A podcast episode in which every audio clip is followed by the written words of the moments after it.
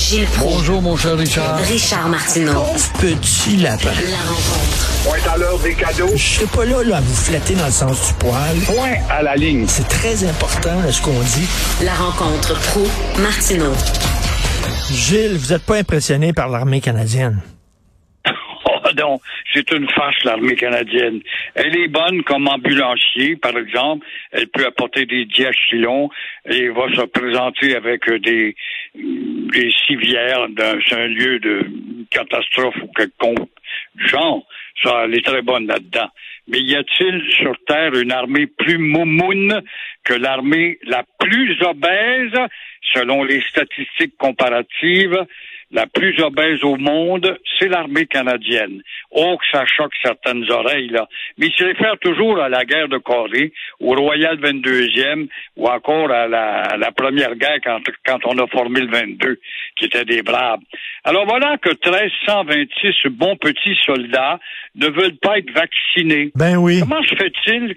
Si tu rentres dans l'armée, je peux t'envoyer au Vietnam, en Malaisie, dans la jungle, tu vas être obligé d'être vacciné. Ben oui. Ah, faut pas discuter de ça. 157 ont dit que ça va à l'encontre de leur religion. Alors, si leur religion leur dit d'être pacifistes, qu'est-ce qu'ils font dans l'armée? Tout à Ils fait. vont pas à la guerre. Ils sont rentrés là pour avoir la pension au bout de 20 ans, quoi. Alors, il me semblait aussi, quand tu entrais dans l'armée, c'était pour suivre les ordres. Eux autres, ils n'ont pas d'ordre à recevoir. Donc, vous ne pourrez pas m'envoyer à Kiev. Et euh, il y en a un bois bel effronté, Stephen Chedowski. Et il est en uniforme, avec ses médailles de parachutiste, qui crie haut et fort, le méchant gouvernement est un gouvernement de dictateurs. Ça se peut pas. Comment tu peux avoir des langages de la sorte?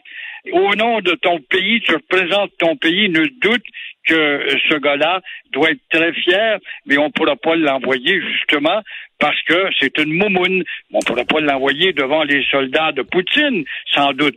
Plus de 42 de ces soldats ne veulent pas de vaccin euh, pour des raisons médicales. Il me semblait quand tu entrais dans l'armée, tu posais les plus grands tests de médicaux de, de, de l'histoire. Euh, Es-tu capable de comprendre quelque chose là-dedans? 17 d'entre eux ne veulent pas de vaccin parce qu'ils savent pas s'ils sont des hommes ou des femmes. C'est quoi le maudit rapport? On comprend plus, là. Alors, verriez-vous ces moumounes devant l'armée de Poutine? Voilà ce que ça donne, la réputation et l'image de l'armée canadienne. D'ailleurs, pour les woke qui nous écoutent puis qui doivent être en train de se rouler en boule et pleurer, euh, Momoun, ça n'a rien à voir avec gay. Là. Je connais des gays qui sont pas Momoun et je connais des straights qui sont Momoun. Non, des fifines, j'aurais dû dire.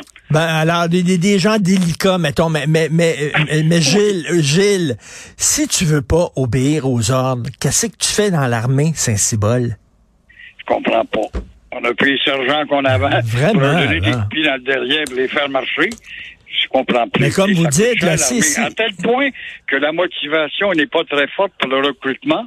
Il manque 10 000 soldats actuellement. Alors voilà, les chômeurs, si vous êtes intéressés, vous allez avoir une belle pension au bout de 20 ans quand même et faire euh, un peu d'exercice. Pas beaucoup parce que quand même, c'est une armée assez obèse. Mais là, si on les déploie dans certains pays où, justement, comme vous l'avez dit, il y a des pays où on est obligé d'être vacciné pour aller là. là. C'est une obligation.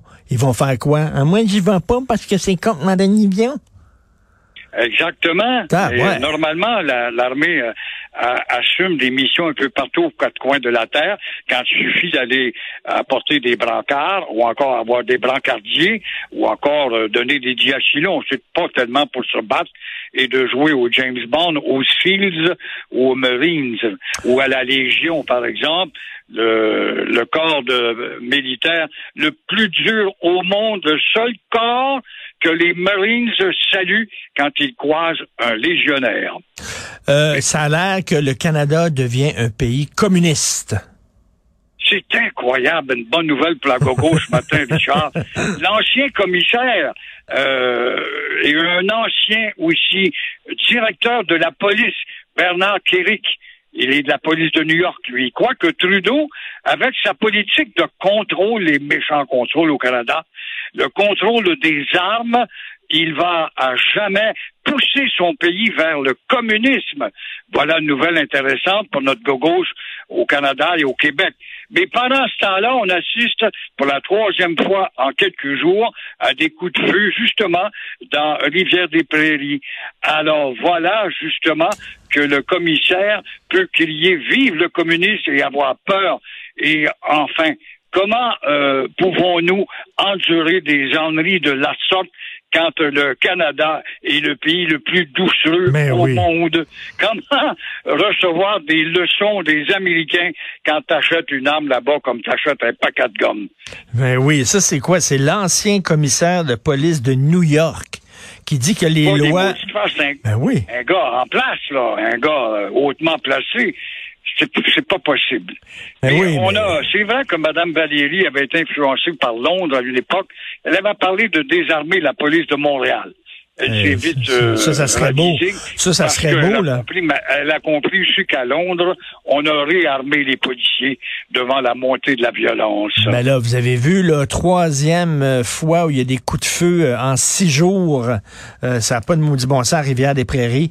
Et euh, vous voulez me parler de Jacques Parizeau? Aujourd'hui, on dévoile la statue de Jacques Parizeau devant l'Assemblée nationale à Québec. Sept ans aujourd'hui, le 1er juin, Jacques Parizeau tombait, s'éteignait. Et euh, je veux reprendre Jacques Parizeau des fois. Je lui avais moi-même dit, on le dit, plusieurs l'ont dit, et il l'a regretté trois, quatre ans plus tard sur les ondes de Télé-Québec, justement. On disait, avec des si, évidemment, on peut faire pisser chien, c'est bonne fontaine, mais avec des si, s'il avait décidé de rester à la tête du Québec, surtout avec son 49,4 il aurait pu à tout le moins inviter les fédéralistes réformistes, sachant qu'à 60 000 votes d'écart, volé, volé encore une fois, avec un V majuscule, il aurait pu très bien entretenir la crise constitutionnelle et aller chercher en tout cas des morceaux à Ottawa des morceaux plus faciles à obtenir à ce moment-là que Legault qui essaie d'avoir des morceaux de contrôle de l'immigration. Et- Alors, c'est malheureux à dire, mais il l'a admis par la suite, peut-être qu'il avait démissionné trop vite parce qu'il ne voulait pas être un premier ministre d'une province. Là, ça a pris six ans pour faire la statue de Jacques Parizeau qui a été dévoilée ou qui sera dévoilée bientôt. Euh, J'espère qu'elle va être plus belle que celle de René Lévesque, qui était tellement laide qu'ils l'ont enlevée finalement, puis ils, l'ont- ils en ont refait faire une autre. Ça, Oui, avec nos sculpteurs, nouvelle vague, là, on est loin euh, Ben de oui. la belle époque où justement une statue devait respecter. Quand tu regardes des dizaines de photos, puis tu vois ce que le gars ou la femme a l'air, normalement tu devrais respecter, puis combien est-ce qu'elle pesait cette personne-là, quelle était sa grandeur, etc. Il va quand même avoir huit pieds aujourd'hui. C'est vrai que c'est un géant de la politique, mais c'est en proportion gardée, bien sûr. Eh, J'en ai une bonne anecdote pour vous, Gilles. Écoutez ça. Euh, Mon fils euh, de 14 ans, il est ami avec deux Français. Euh, Deux Français qui viennent d'arriver ici, ça fait pas longtemps. Fait que je les amène à ronde.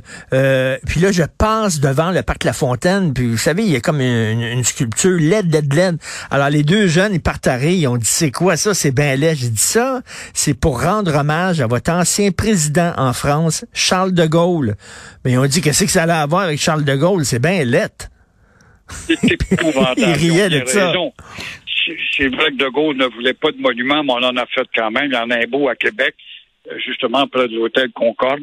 Mais euh, il y en- moi, j'étais à Londres il y a un peu avant la pandémie. J'étais à la place Carlton. Je me demandais toujours en lisant les mémoires de De Gaulle où est-ce qu'étaient ses, ses bureaux. C'est un édifice quand même magnifique. Et on lui a dressé une très belle statue comme ayant été le premier homme à avoir désobéi aux, aux ordres de la capitulation et rappeler que c'est là qu'il avait formé une armée avec quelques douzaines de fidèles pour monter une armée d'un million d'hommes à la fin de la guerre et devenir un interlocuteur et une fois politicien de faire de son pays une puissance économique et militaire. Alors, on respectait l'histoire et la physionomie des gens. Oui, Et, oui, c'est euh, ça, la physionomie des gens alors qui est ici. C'est comme un genre de un poteau là, tout croche là, puis ça, ça- Ah. c'est supposément représentant euh, ça représente De Gaulle. Euh, merci beaucoup euh, Gilles, on se reparle demain, bonne journée. À demain. Bonjour.